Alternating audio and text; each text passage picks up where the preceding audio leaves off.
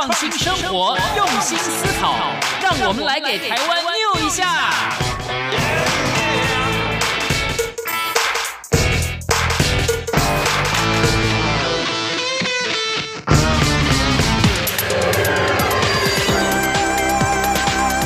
欢迎收听《亮点台湾》。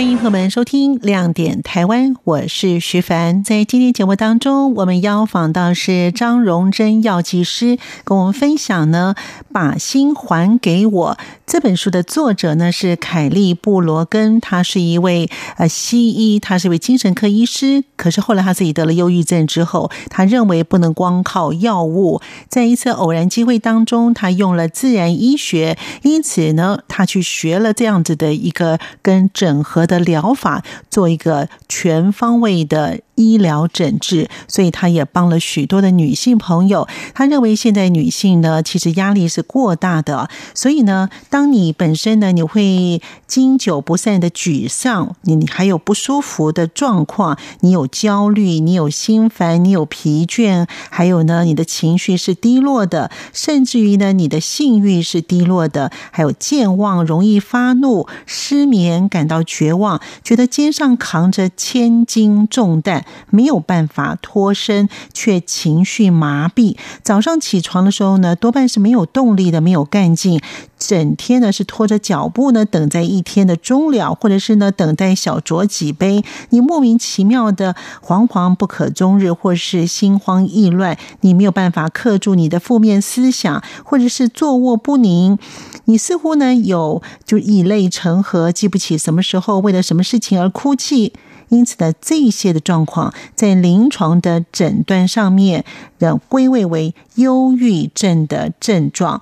所以呢，一般来讲，传统的医疗就会找精神科医师。现在呢，会在台湾有些叫做身心灵医师哦，不管是用什么样的这个呃名词呢，都是用忧郁的状况哦。所以你的忧郁呢，不仅是你的脑出了问题，可能是你的作息出了问题，你的身体的发炎指数出现了问题。其实。不见得一定要用药。待会在节目当中呢，荣珍药师也会告诉我们，他们有用两组的人，一组呢就是用维他命，告诉他这是药；另外一组呢就是真的吃药。结果呢，几周下来之后，两个结果是一样的。可见得忧郁症的患者不要吃药了，也不见得要吃药了。待会在节目当中呢，跟听众朋友一起分享。节目一开始，先来听首歌曲，就进行今天的节目，马上回来。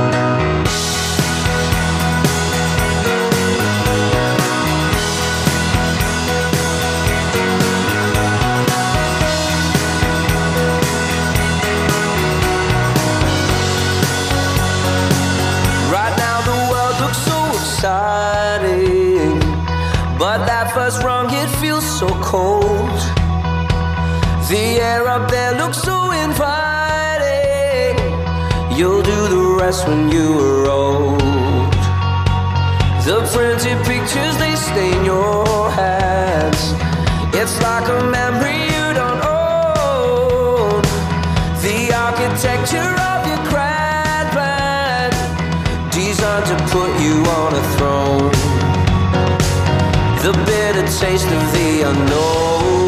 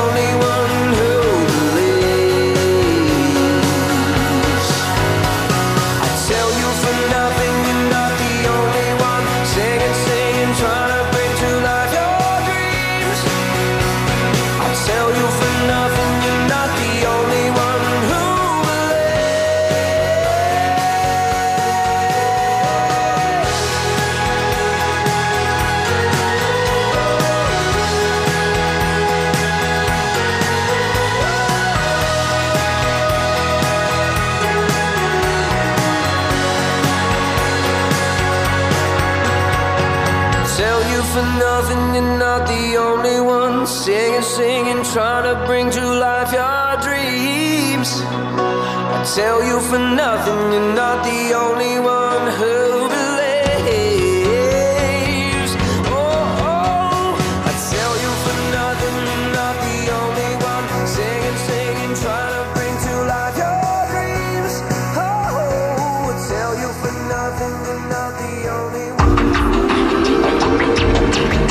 用声音记录台湾品牌行销以及在地人用心的故事，欢迎收听《台湾真行单元》。欢迎朋友们收听今天的节目。在今天节目当中，我们要访到的是张荣珍药师，给我们听众朋友分享这本书是由易中心所出版的《把心还给我》。它旁边的副标呢是最全面的女性身心灵抗忧郁指南，也就是说呢，这是一本工具书。在今天节目当中呢，荣珍药师呢要给我们听众朋友呢来导读这本书。我们先跟听众朋友分享一下哦，就是呢，荣珍药师呢，我觉得他非常的优秀，因为呢，他自己本身是药师，还到美国念的营养科学，后来又到了加拿大的去念的自然医学跟所谓的草药啊。因为在外国人的草药当中，可能用尤加利啦、薰衣草啦这些的香草的这些的药东西，这些药理的东西呢，来让我们的身体能够更加的舒缓哦。所以我们待会会。请他导读这本呢，把心还给我。这本的作者呢，他也是一位医生，凯利布罗根啊，Kelly 啊。那我们赶快呢，先请呢，荣珍药师跟我们分享他这本书的作者是他的怎么样的一个背景。那他呢，提出了一个蛮颠覆目前西医的治疗的方式。我们把时间呢，就交给荣珍药师了。荣珍药师你好，你好，听众朋友大家好，我是荣珍。好，荣珍，你可以跟我们听众朋友分享一下这本书的作者啊，他以为是一位医生，可是他是一位女医师啊。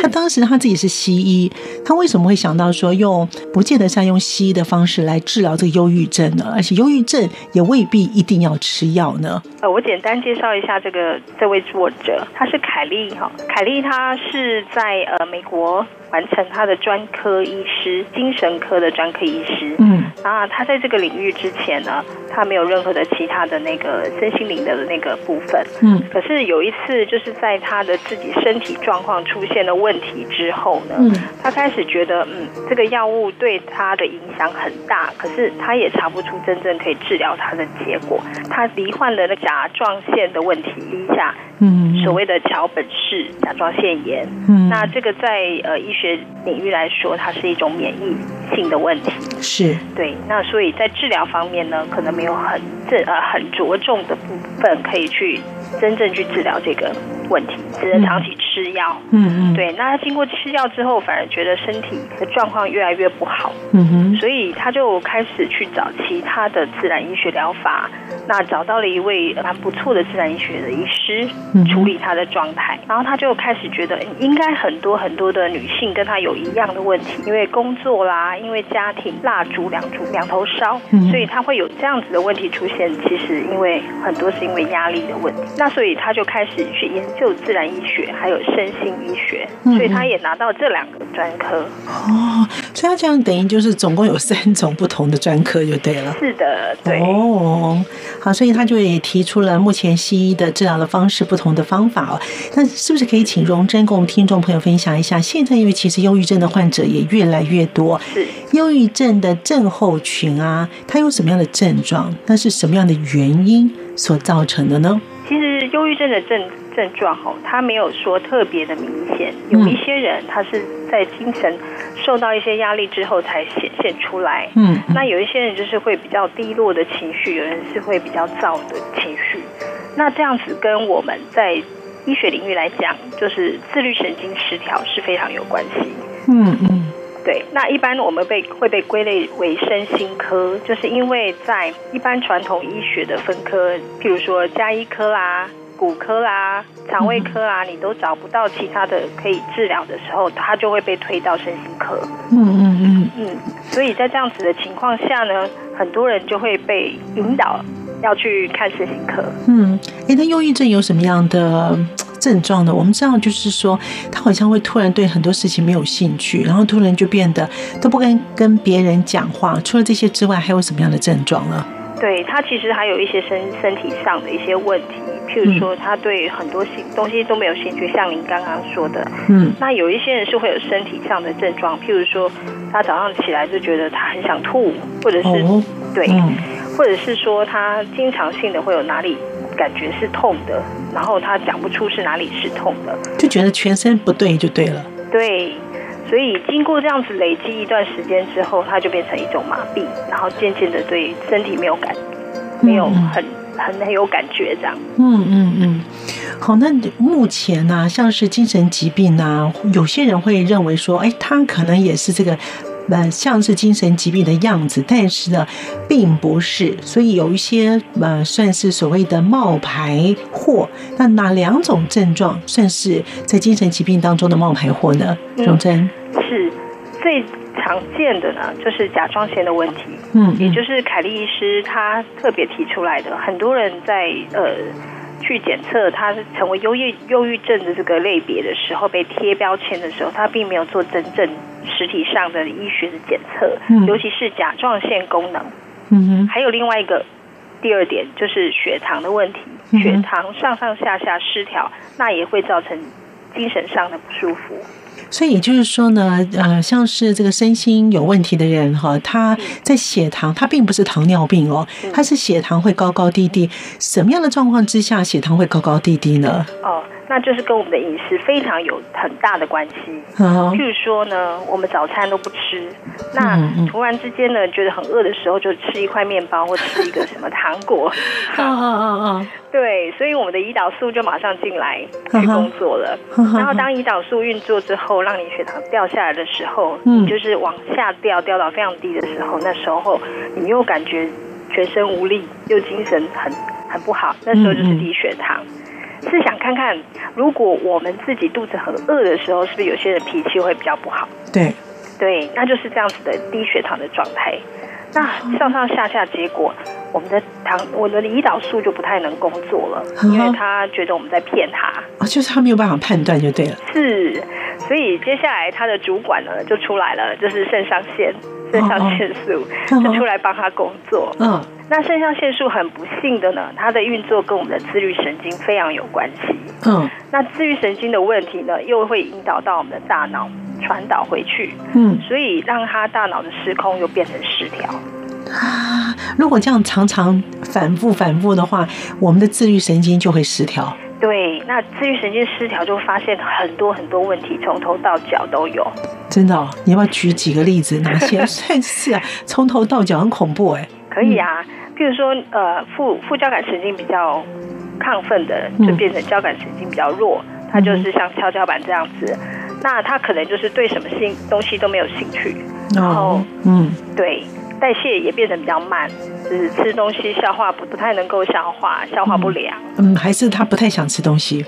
对，也都会就变慢。哦哦哦。是，然后心跳比较比较慢，不稳定。嗯，那就是等于在一个休息的状态这样子。嗯嗯。那相反的，另外一种人呢，他可能就变成比较紧张、亢奋啊。嗯哼。呃，很多事情他可能就是变成还没开始做，他就一直很紧张，嗯，然后呃紧张的结果，很多事情就做错了，对，或忘东忘西都有可能，嗯嗯，对，所以这些状况都有可能是。那它的譬如说，我们的像我们的呃内脏啊，或是我们的腰椎呀、啊，我们的脚啊，会有一些什么样的症状呢？譬如说你，你呃有些人就会觉得啊。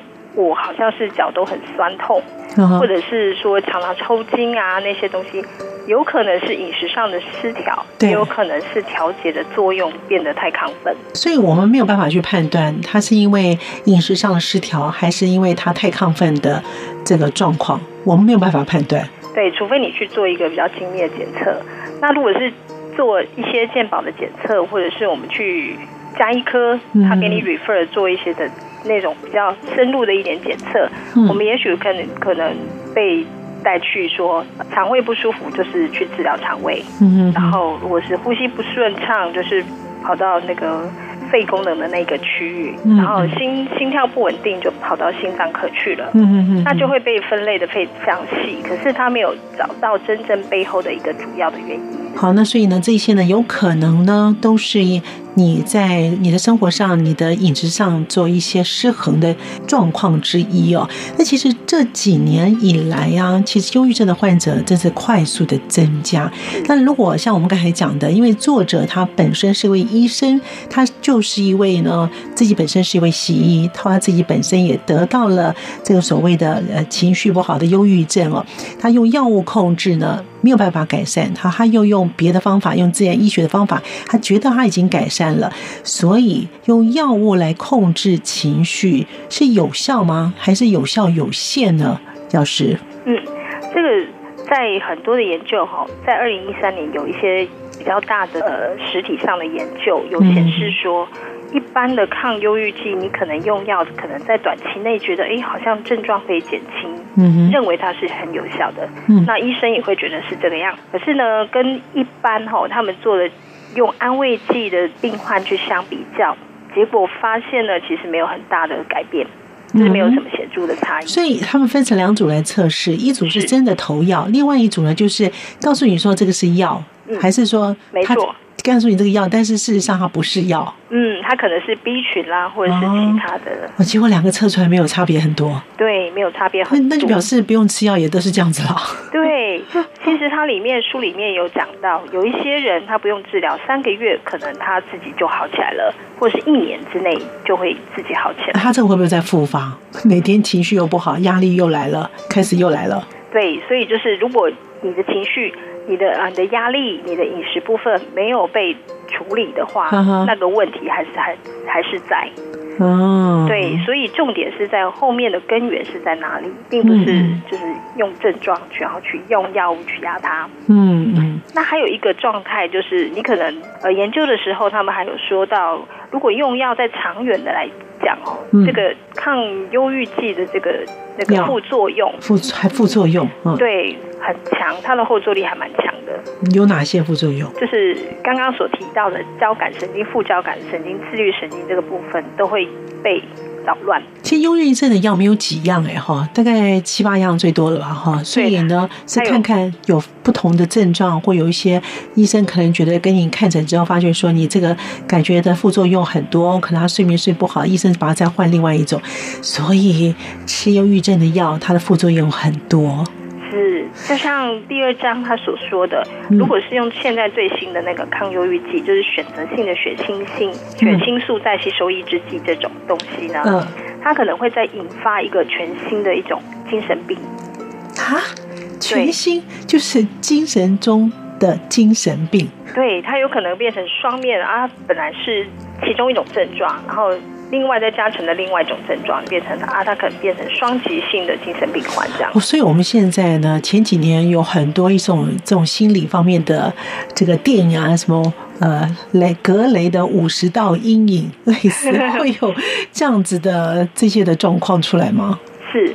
就是有点像这样子的情况出现，对。那看我们社会事件就有很多这样的状态，先不讲是谁，不过我们的社会事件里面很多，你去探讨它的背后，那些杀人的。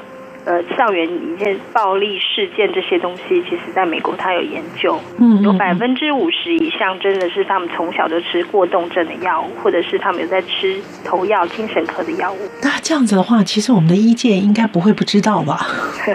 这个我们台湾没有做研究，不过在国外是有很多这样子的 paper 出现。哦，所以你说那个是最新的药，那最新的药在台湾有吗？有。因为我所处理的手边就有一些人是已经在用这些药物了，他们就会老药新药交替，如果没有改善的话，就所以呢，这本书当中呢有分成两大部分，一个呢是第一部分是忧郁症的真相的大解密哦，这里面也就像刚才呢，呃，荣珍药师有告诉我们的，就是全盘托出血清素的迷思。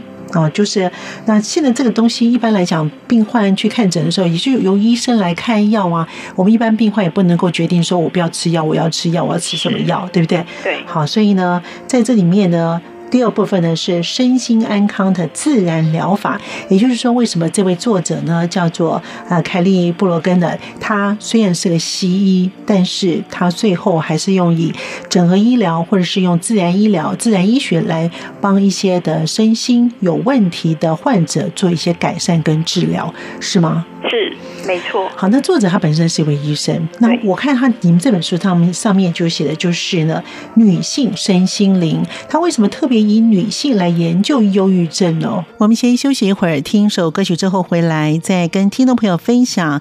凯利布罗根，他是一位精神医学、身心医学跟整合全人医学专科的医师，同时持有这些的认证资格的美国医师并不多见。他目前。前呢，在曼哈顿职业，以后也是两位幼女的母亲，还有怎么样的内容呢？待会回来喽。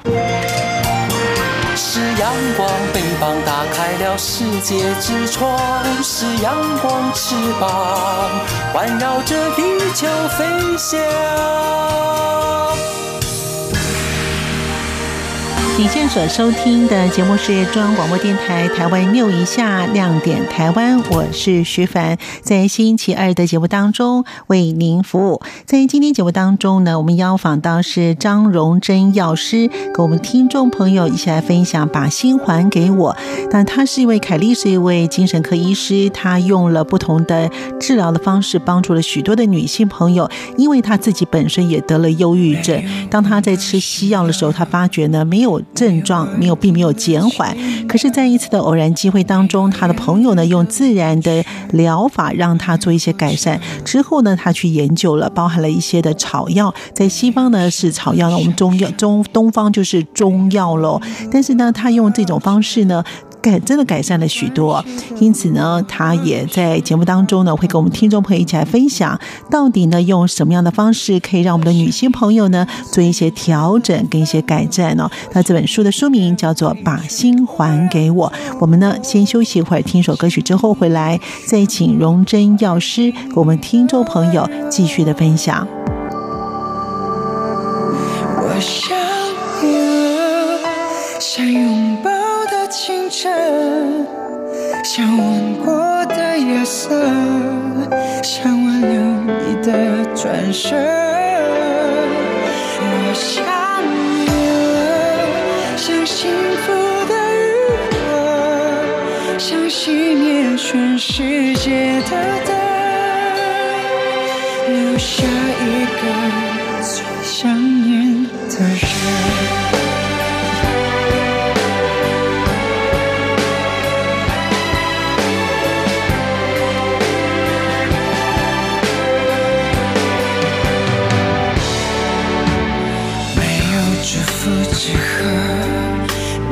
翅膀的拍嗝，没有自由的我却徘徊着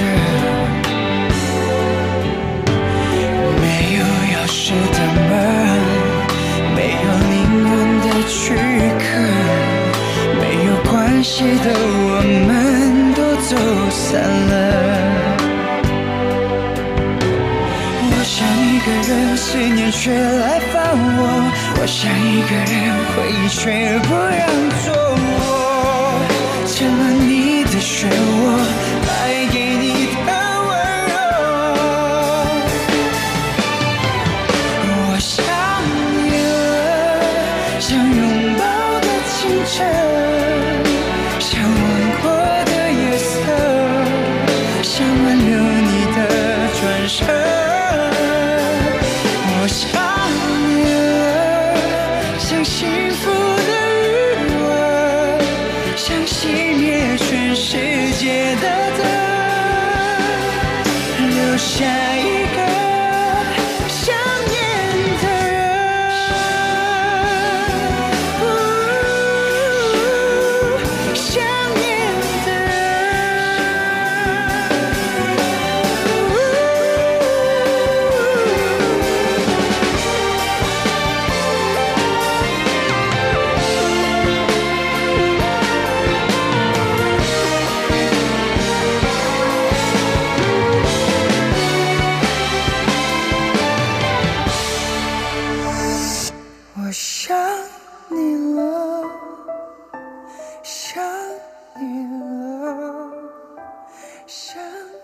朋友们继续回到节目当中。在今天节目呢，我们要访到是药剂师张荣珍药师呢，跟我们听众朋友来分享《把心还给我》。全面的女性身心灵抗忧郁的指南。其实呢，许多人呢认为精神患者呢是脑部出现了问题，在这本书当中呢，其实不然，有其他的问题。尤其女性呢，她必须有一些工作上的压力，有角色的一些的压力哦。还有怎么样的内容呢？我们赶快请荣珍药师给我们听众朋友继续的分享。他虽然是个西医，但是他最后还是用以整合医疗或者是用自然。医疗、自然医学来帮一些的身心有问题的患者做一些改善跟治疗，是吗？是，没错。好，那作者他本身是一位医生。那我看他你们这本书上面上面就写的就是呢，女性身心灵，他为什么特别以女性来研究忧郁症呢？好，因为女性可以承受的压力，哈，在近年来说，因为女性还有一些荷尔蒙更年期。的问题，或者是经期的问题，嗯，加上现在女性很多是呃家庭主妇之外，她还有工作，对，职业妇女，嗯，对，所以她身心受到很大的煎熬，有时候还要兼顾，嗯，所以很多时候她的荷尔蒙混乱了，甲状腺失调了，嗯哼，那这种比例在研究里面来讲，每四个女性就有一个女性开始在使用抗忧郁剂，每四个就有一个，这是台湾吗？哎，这个是在他的研究里面所看到就是在美国的研究就对了。对，那现在台湾也不少，现在所以可以看到新生身心科的人，大部分去看诊的都是女性居多。哦，那我手边处理过的也是从二十一岁开始就有的。二十一岁，天哪！年轻化了，就所以是年龄层下降了。是的，所以呢，他们通常一般来讲还是用服药的方式来抑制他们身体的治愈力。其实呢，在荣珍药师我们在访谈的时候呢，在之前你有提过说，其实我们身体都有一个治愈力，也就是说，我们不见得一定要靠药物，然后我们可以让它把这个导引拉起来之后，它开始会启动我们体内的治愈力。你不见得一定要吃药，是吗？荣珍药师？是的，没错，我们人体是非常精密的一个化学工厂哦，嗯，然后为了要保护我们自己，其实我们的我们的免疫功能是非常强大的，嗯，第一道有有可能是我们皮肤可能感觉到哦稍微有点痒啊什么的，那个是呃告诉你我们开始有一些问题了。那第二道还有一个比较重要，就是我们常常看到的淋巴嘛，淋巴系统，哦、对对对，白血球、红血球这个部分，对对。那如果这个免疫系统已经被崩溃了，我们的身体就没有自愈力了。所以我们的淋巴有问题的话，我们就没有办法有自愈力。对这个淋巴系统的部分，那这个淋巴系统呢，还有跟我们的肠道非常有关系。淋巴跟我们的肠道有关系？对，因为我们肠道是一个呃免疫系统也算哦，除了消化的功能之外，它还有制造一些免疫的功能。嗯嗯，对，所以常常有听到现在有讲说肠漏的部分。嗯嗯嗯，肠漏的部分就是我们肠子的细胞里面哈，有一些部分应该是。平整的，可是因为因为我们吃了一些食物或是外来的一个东西，然后把我们的那个平整的部分切掉了，所以我们会有一些漏洞在上面。那那些漏洞就是我们经过在吃东西之后，然后它掉到里面去，然后我们的免疫系统就会自己以为好像是从有外来的东西来就攻击它，它就攻击它。对，所以我们就发生了一件事情，叫做发炎。所以肠漏症的人就会身体发炎，是吗？哎，因为肠漏，所以他身体就开始免疫功能下降了，好好好，错乱了。嗯嗯，就是呃，不打敌军，打自己，自己打自己。嗯嗯，嗯，对，所以又陷入了一种的问题。现在很多人都是这样。那这样子的话呢，忧郁症在这本书当中也有提到，只要调整饮食、睡眠好，然后呢，学习去适应这个压力，就能够改善吗？没错，对。当我们的身体自愈力开始启动的时候，也就是我们靠饮食，然后去让我们的肠道变成更好的一个平稳的状态，肠肠道菌它能够维持它好的生态，那就可以修复它刚刚所自体免疫的问题那个部分。嗯，那所以在肠道的这个部分，我还要提到一个，就是它跟我们的大脑有关系。肠跟我们的大脑有什么关系啊？这蛮远的。哦，有。因为在我们看不到的一个隐形的部分，就是有个肠道轴肠脑肠轴线。脑肠轴线在我们脑还是在我们 在哪里？哦，脑肠轴线就像从我们的肠子到大脑中间有一个看不到隐形的人，就像我们在讲气，中医里面讲气这样子。哦，所以他们是可以连接的。是，哦没错。那就是为什么有一些人肠道功能呃，或者是他肠漏了之后，很多就影响他的心情，嗯然后变成一些忧郁的状态。肠漏也会引起忧郁，会，这也是一种发炎反应。所以忧郁症基本上来说也算是一种发炎的反应。是在 Kelly 博士他有讲到，嗯呃，忧郁症其实不是病，它只是一种症状。那些症状来自于就是我们身体有太多的发炎症状。好，那要是你可以告诉我们，我们身体这么多的发炎的症状，有哪些算是发炎的症状？如果我们的听众朋友听到之后，他可以检视一下自己的身体，或许他认为呢，这个疼呢，或是这个发炎呢，可能是他呃，譬如说我们的呃，在某部分，譬如什么牙齿，他可能认为说，哦，是我们牙齿的问题。其实呢。并不是完全牙齿的问题，是他身体其他部位也出现了问题。那哪些的症状出来，就表示我们的身体是已经有发炎了，可能要去找相关的医师来看诊呢？嗯，所谓发炎哈，就有四个症状，就是红肿、热痛。红肿、热痛，对，在我们的皮肤上是非常明显可以看得到，如果红肿、热痛是看得到。嗯可是，在我们的身体内部。运作的时候，我们也许感觉不到，对你可能只能觉得发烧而已，嗯哼哼，或是呃喉咙红肿起来，嗯，就是那种感觉。嗯可是，在内脏的时候，你没有办法去透支这个，尤其有一些人，他年纪轻轻，他就哎血压变高，血糖变高，嗯，或者是他变成甲状腺亢进嗯这些问题，嗯它其实都是发炎反应。不管是亢进，不管是低下，都算是身体的发炎。对，没错。怎么样用一些的自愈力可以启动呢？那所以根据凯利博士他有提到，一般我们如果要做饮食的控制，这个需要用一些渐进式的方式。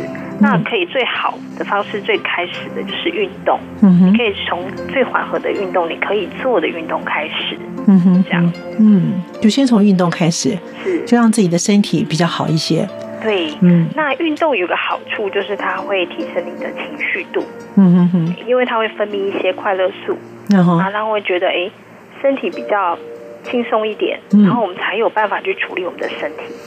啊，这其实蛮重要的哈。是，好，那因为呢，荣珍用真呢是一位药师哦，那所以呢，以你药师的身份呢来看的话，看这个病症的话，你有没有给我们听众朋友一些建议呢？哦，可以。嗯呃，一般呢，我是觉得我们第一个观念要改变，就是其实忧郁症真的不是病，嗯那不要让自己去贴标签。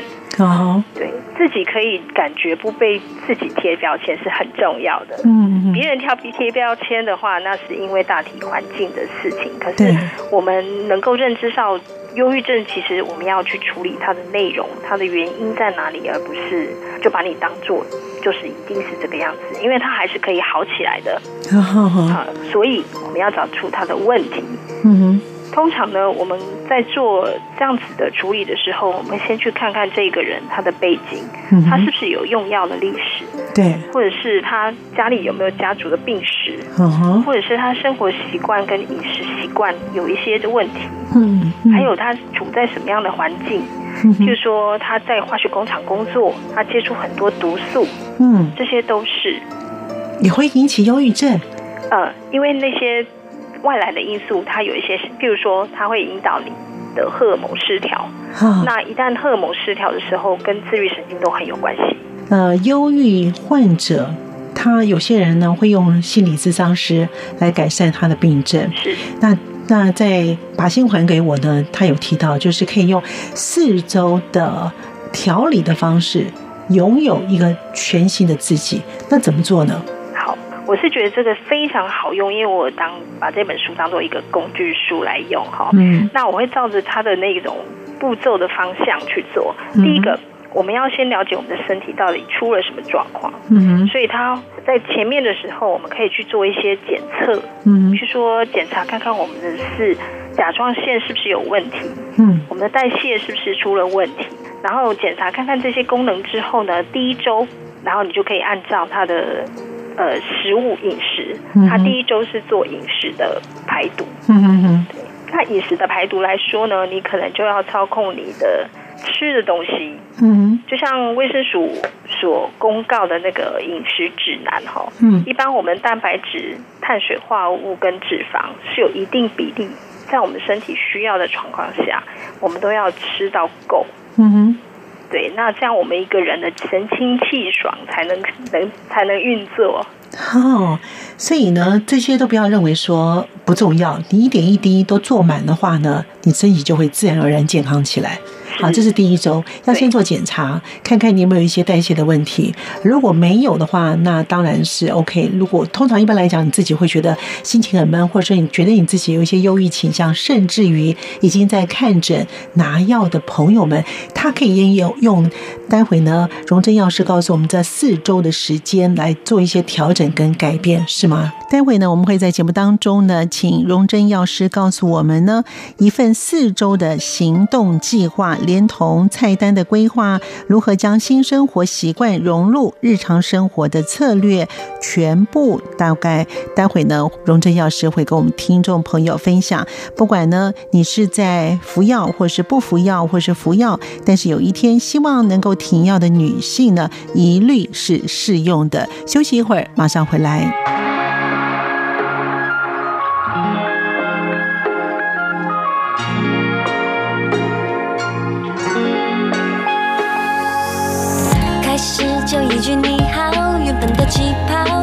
的心跳，慢慢累积每个细节，期待见面每一分一秒。真的没想到，决定跑不掉，分开很煎熬。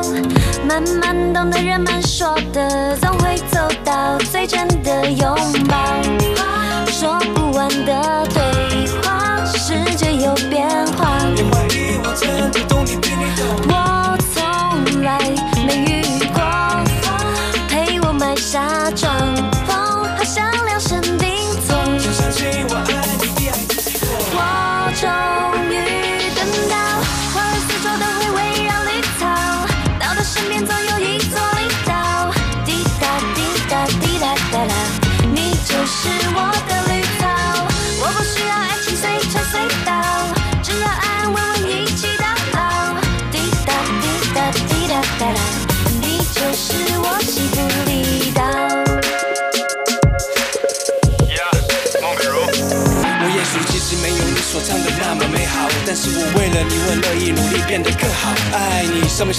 陪你，每天睡好吃饱，心情美丽，阳光普照，活着自信站稳自己跑道。别人的眼光不必买单瘦你过来一切都好说，也别急着变瘦，情绪有多么鬼怪，跟你衣服都一样多。为了打造我们的窝，全部给我来上。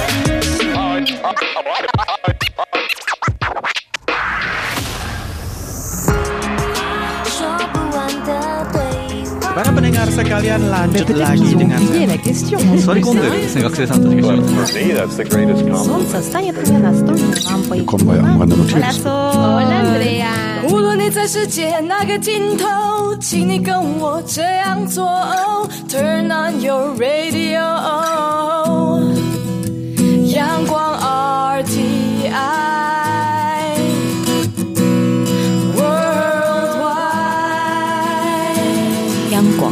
联系世界的桥梁。你现在所收听的节目是《台湾 new 一下》，这里是中央广播电台亮点台湾，我是徐凡。朋友们继续回到节目当中，在今天节目呢，我们邀访到是张荣珍药剂师，跟我们听众朋友分享《把心还给我》这本书呢，是由凯利布罗根医师他所写的，他有自然医学，还有所谓的整合医学，以及呢，他本身是一位精神科医师。为什么特别针对于女性呢？其实现在女性呢，看似呢非常的自由，有自己的权益，但是呢，角色的扮演很多啊。你看要当家庭的妈妈、太太、媳妇儿，还有呢，就是你在工作上的角色，所以承受的压力呢，其实是比较大的。那有很多人呢，觉得说自己本身的头脑呢出现了问题，因此呢，精神病不见得是完全是你的脑袋出现了问题，而是你的身体发现了有发炎指数。那在待会呢，荣正药师会跟我们听众朋友分享，用四周的时间，就一个月的时间，三十天的计划，可以让你呢变成神采飞扬，让你自己本身可以过一个全新的自己。用四周唤醒你自然的神采的精神，这点非常的重要，能够解放心灵，同时也能够主宰我们的身体。怎么做呢？待会在节目当中，荣珍药师会跟我们听众朋友继续的分享。我是觉得这个非常好用，因为我当把这本书当做一个工具书来用哈。嗯，那我会照着它的那种步骤的方向去做。第一个。我们要先了解我们的身体到底出了什么状况，嗯哼，所以他在前面的时候，我们可以去做一些检测，嗯，去说检查看看我们的是甲状腺是不是有问题，嗯，我们的代谢是不是出了问题，然后检查看看这些功能之后呢，第一周，然后你就可以按照他的呃食物饮食，他第一周是做饮食的排毒，嗯嗯嗯，那饮食的排毒来说呢，你可能就要操控你的。吃的东西，嗯，就像卫生署所公告的那个饮食指南哈，嗯，一般我们蛋白质、碳水化合物跟脂肪是有一定比例，在我们身体需要的状况下，我们都要吃到够，嗯哼，对，那这样我们一个人的神清气爽才能能才能运作。哦，所以呢，这些都不要认为说不重要，你一点一滴都做满的话呢，你身体就会自然而然健康起来。好，这是第一周，要先做检查，看看你有没有一些代谢的问题。如果没有的话，那当然是 OK。如果通常一般来讲，你自己会觉得心情很闷，或者说你觉得你自己有一些忧郁倾向，甚至于已经在看诊拿药的朋友们，他可以用用。待会呢，荣珍药师告诉我们，这四周的时间来做一些调整跟改变，是吗？是，没错。嗯，好，那第一周是要就是要饮食。对，那第二周呢？嗯，我先补充一下，他第一周的状态下，你可以去检视一下，我们有没有对食物上面做一些过敏。嗯哼哼，我们身体上是不是对食物做有过敏？嗯，比如说麸质啊，嗯哼，或者是嗯乳制品那类东西，有些人对蛋白质是非常敏感的。对，那他没有，他在累积久的状态下，可能就呃开始。爆发这种过敏反应，嗯嗯嗯，对，所以它的检测，它的第一周里面也有包括你要戒断一些食物，嗯嗯，先戒掉一些食物，然后从简单开始，嗯、那你一个月之后呢，你再慢慢的复食，这样都可以的。嗯，好，那这里面呢，就是要把你的食物呢做一些调整哦。是的。哪些的食物啊，或者是哪些的分类呢，在这四个礼拜当中是就不要再吃了。就不要吃了嘛，对不对？是的，嗯，尤其是乳制品，乳制品的部分呢，很多是会引起过敏源，尤其是它的蛋白质的部分。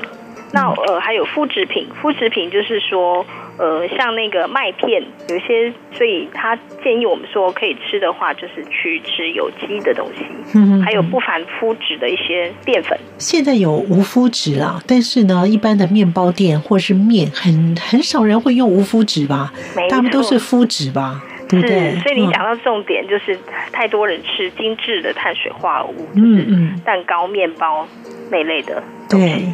嗯，还有加工品、加工食品，可加工食品蛮好吃的。我们身边有太多了，你所看到的凤梨酥，举例来说，凤梨酥里面就有一些氢化的植物油。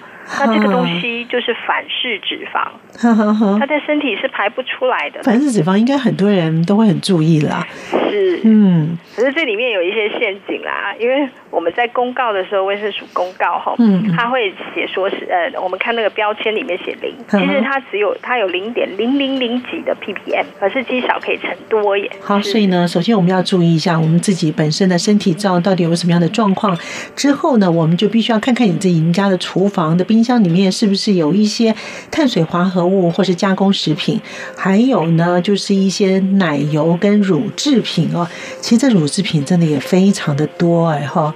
我们在外面吃东西的话，真的很难很难不吃到这些东西，包含像是我们吃饼干啦、泡面啦，哎，反正你想到的东西都涵盖这些东西在里头。好，那除了这些之外，在油脂方面是不是也要蛮重视的呢？哎，是的，因为油是造成发炎反应一个很重要的一个东西。嗯，那油脂如果吃错了，你可能让身体的变成发炎反应更强烈。嗯、是，对。那一般我们身体有需要的一些必必须的脂肪酸呢，有 omega 三啦、六啦、九啦这些。嗯、那因为我们一般在外面吃的东西，炒菜啊，它都用 omega 六比较多。嗯，所以一般我们身体比较缺乏的是三跟九。那三呢？嗯，对，那三呢？它比较能够帮助我们的身体抗发炎。嗯哼，那就是我们所听到的亚麻籽油啦、鱼油啦这类的东西。那酒的部分呢，就有就像我们最近常听到的洛梨油啦。橄榄油啦，之类的苦茶油，好好好。对，所以我们在油的比例上，我们必须要做一个比例的分配，不是单吃一种油就好了。嗯嗯。而且重点重点就是不吃氧化掉的油，氧化掉的油就是炸的，炸东西的那个油。对，尤其是你去买甜甜圈，那是炸过的，加上鸡排是。对，那盐酥鸡是。好，这些都不要吃就对了。对，尽量如果你想要吃，那你就久一点再吃。好，除非确认你可以身体排得出来，这也是很重要。所以那个氧化油不会排出来吗？氧化油要经过身体很久的代谢，才有可能排得出来。多久？有些人是要经过五年、十年以上。五年、十年呐、啊！天哪！我本来想说是不是一个月、两个月？天哪！五年、十年，哇！是的，我举例举一个例子哈，有一些毒品哈，有些人吃了毒品之后，他排不出来，对，他会再回去，他就又想要再吸毒，因为他在身体里面一直循环。我们全身都有脂肪，所以这个脂肪可能在大脑，可能在哪一个器官你也不知道。那哪一天又有一个刺激的时候，他又开始有那种想要吸的感觉，对。哦，所以为什么有些吸毒的这些人，他们一直没有办法断？对，就是因为这样子关系。是同样的道理，我们身体吃进去的东西也有可能会做这样的循环。好，第二周呢？第二周我们是一个居家的排毒哈，就看看我们生我们的生活环境当中有没有很多的化学药剂。嗯，有些人习惯用啊蚊香啦，然后用一些比较便宜的一些乳液呀、擦身体呀、啊嗯、这些东西，它其实都还还有塑胶的塑胶制品。连我们的擦乳液也会哦。啊、呃，也是会有，因为它里面有一个成分叫 paraben，哈哈，paraben 这个是蛮争议性的，还有致癌性。嗯嗯嗯，对。那那我们要挑乳乳液的话，我们要怎么挑呢？再看后面他们的乳液的成分要怎么选择呢？通常我们选比较简单的，嗯，然后比较属于是比较环保性的。尽量东西少一点的，嗯，能够清洁就好了。譬如说肥皂，有一些是手工皂，对，那就很简单，就有一个界面活性剂，加上一个一个可能精油，嗯，这样子的东西，那就非常简单。第二周呢是居家排毒，那居家排毒的话呢，就是让我们自己的身体在洗澡的时候，它也就是要干刷，然后呢。就是让自己本身做一些灌肠，灌肠其实啊，在我们台湾有很多的生机饮食的观念呢，也都有这样子灌肠的方式，对不对？是，他尤其有提到一个叫咖啡灌肠法，嗯嗯，对，那个是现在非常流行的一种，它是让我们体内的一些毒素能够经过咖啡灌肠的方式，然后让它排出来，嗯嗯。好，那这里面有提到所谓的膨润土，膨润土是什么意思啊？呃，它就是它是属于像一种粘土类的东西，它可以吸附掉一些毒素。嗯、简单来讲，就像我们那个有一种放在饭里面的一种那种黑色的碳，对我们身体有好处吗？它可以吸附掉一些毒素，譬如说一些重金属类的东西，嗯嗯，然后让它排出来，因为我们身体不吸收，它还是会排出来。它可能是在环境里面使用，它是一个呃可以吸附的功能这样子而已。所以我们在台湾就等于算是一个清洁用品就对了。对，它有一些是这样子的元素。对，嗯嗯，好，可以用这种方式哦。那第三周呢？第三周是心灵的平静。心灵平静我们都知道啊，可是怎么做呢？呃，心灵的平静，第一个，你可能我们要做一些净化，对嗯自己的心情的一个净化，嗯就让自己有一个自己的空间。所以我们可以做一个最简单的事情，就是学会不要扯自己的后腿。扯自己的后腿，因为很多人对自己没信心，就对了。对嗯对嗯，其实做错了也没有什么不对的，没有什么大不了的事情，我们就是把它导正就可以了。嗯嗯嗯对，然后学习可以放慢脚步透过这个呢，我们可以做一些呼吸练习。嗯嗯，对，我是觉得这它里面所提到的，可以做瑜伽，瑜伽前段都有一些做呼吸的练习，那我觉得这是蛮好用的方式。嗯嗯，好，所以呢，其实呼吸练习呢，你可以坐着做，你可以躺着做，也可以躺着做，也是很方便。就是呼吸腹部。我觉得那有完全不见得一定要用像瑜伽式的方式啊，你只要是吸气吐气，吸气吐气，就是鼻吸鼻吐吗？你可以用鼻吸鼻吐的方式，然后这还可以取代那个数羊的方式，其实还蛮好，容易入睡的。哦，这个这样子就可以调我们这个气息，你也可以很容易入睡。是的，那我们需不需要再吃一些补充剂呢？一些营养的补充剂呢？其实可以补充一些简单的矿物质哈，譬如说，嗯，矿物质里面有一个镁，它是可以放松神经的。对，光单吃那个镁可以吗？呃，它其实是没有什么问题的，因为钙跟镁哈，它是互相的兄弟，就是一个高一个会低，在我们身体里头。是那我们通常一般补钙的人很多，可是他没有想到要补镁，嗯所以他可能亢奋的状态比较放松的时间比较短。嗯嗯那所以补充一些镁，其实对身体的调整的个血压啦、血糖啦都很有帮助。哦，真的吗？是的，所以有高血压的人可以吃哦。其实可以耶。哦，但是他有在吃药的话，还适合吗？还是要经过他的医师看了之后再来评断？当然，最好的方式是经过医师判断。嗯不过镁其实这个是一个矿物质，我们身体都需要的元素，就好像我们常听到维他命 B 啦、C 啦这样子的东西。嗯那所以只是担心的话，我们可以跟我们的药物隔开，隔开大概一个半到两个小时。嗯嗯嗯，哦，这样就可以再吃了哈。对，所以它不会有影响，没有共同使用。所以呢，可以用一些这个方式啊、这是第三周，那第四周呢？第四周就是重点来了，就是一个运动跟睡眠，这是一般很多很少人可以真正做得到，睡得好。真的睡得好很重要哎哈。是现在很多人都睡得晚，然后睡不好，是 睡得少。对，好，那怎么办呢？那所以要建立一个睡眠的习惯。嗯哼，也许在有些人他会要睡觉之前，他就习惯洗个澡，嗯结果精神更好。对，常常都会这样讲。可是我们一般来讲都是把事情做完以后才觉得哦，好吧，去洗个澡吧。洗个澡以后发觉，哎，我刚才好像我真的精神觉得好多了。是，不过还有一个补救的方式，就是说，如果时间上真的没有办法，就是在睡前你可以泡个脚。泡个脚，对，哦这个也是蛮不错，可以放松。今晚我已经洗过澡了，我还是可以泡个脚。是，好因为我们脚部很多很多的穴道嘛，它可以跟大脑去连接，所以我们还是可以透过这个方式。这是在中医的理论来讲，哈，这是一个蛮好的方式。哎，那就不用捶打我们脚底的一些的筋膜吗？可以用稍微按摩的方式，可是如果太激烈哦，可能会可能会亢奋起来。哦，好，所以呢，他这一个月之后呢，慢慢的呃调整之后，你还是可以恢复到以前的吃的方式吗？是，通常百分比来讲，哈、嗯，他的案例里面有很多人是经过调整的，他的饮食之后两周他就开始感觉有明显的改善。是的，真的是一个蛮不错的，他这就有点像自然医学的概念了哈。对，嗯，那我们刚才前面有提到哈，就一些身体的乳液啊，还有喝水，喝水其实是非常重要的。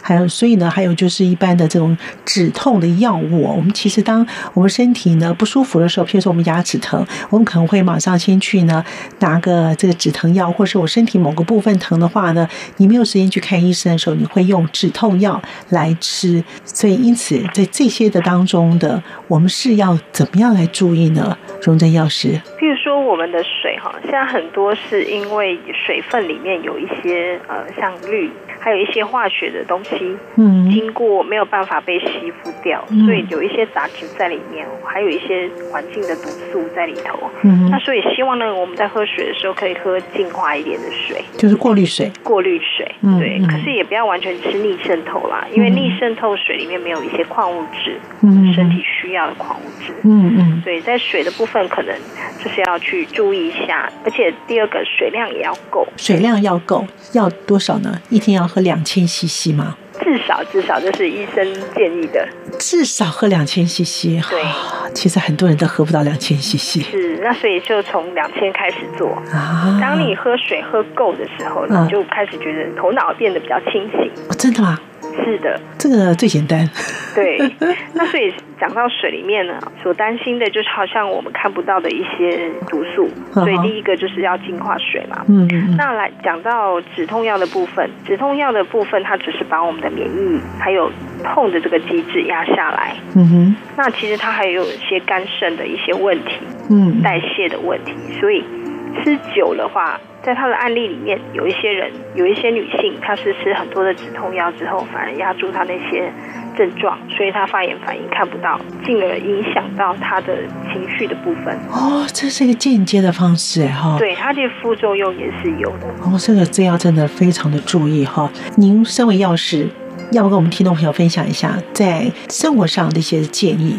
那因为其实呢，家里面如果有一些忧郁症的患者的话，家属要怎么样一起协助他们共度难关呢？荣珍药师，是，我觉得这个部分是非常重要的地方。因为一个人生病了，不一定是生病，他有这些问题出现，一定不是单方面的问题。嗯那所以可以最重要的还是得到家人的支持。嗯我们家人也不要去帮这个人当贴了一个标签。病人，嗯是的，嗯那学习大家互相去了解，嗯然后从观念开始做起，一起去改善这个问题。嗯有了解，然后我们渐渐去进行这样子的，你可以用这本书当一个工具书，嗯然后我们看看问题出在哪里，找到问题之后，一起去面对它。嗯，啊，其实荣正药师，您自己本身呢，本身在有段时间，你自己也是会有一些嗯不舒服的症状，也是类似有像忧郁的这种状况吗？呃，对我有一段时间是工作很忙，有点像凯莉这个状态。啊那所以我觉得他的书我很喜欢，因为很契合。在那段时间，我也是有呈现甲状腺亢进的问题。嗯嗯，对，不过我没有去吃药啊，哦，你没有吃药，没有。那后你怎么调整呢？我检视我的生活到底出了什么问题。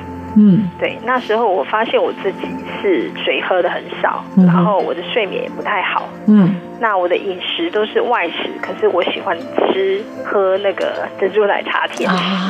所以我从这边开始去改。嗯嗯。所以饮食上我做了调整，睡眠做了调整，慢慢的我觉得哎，那就没有这么些问题出现，而且我补充了营养品。那你有再去给医生检查，看看你那些之前的症状都 OK 了吗？有再去检查的时候，甲状腺的机能就正常。所以呢，不管是甲状腺亢进或是低下的朋友们，你要检视一下你自己的生活的作息。是的，哇，这真的是非常的重要哈！原先我们自己本身体内会引发所有的一些的疾病，可能都是我们在生活上或是在一些的饮食上、运动上出了问题。如果你要把这些好好的检视一下了，你只要调整你的饮食，好好睡觉，学习面对压力，你就可以呢启动远远不止缓解症状的惊人的锐变，对不对？是的，嗯，对。好，所以呢，在这这本书当中呢，把心还给我，也提供给我们听众朋友做一些参考。我们非常谢谢今天的一中心出版的张荣珍药师呢，跟我们听众朋友呢一起来分享这本书。谢谢荣珍药师，谢谢也谢谢谢谢听众朋友的收听。我们下次见了，拜拜，拜拜。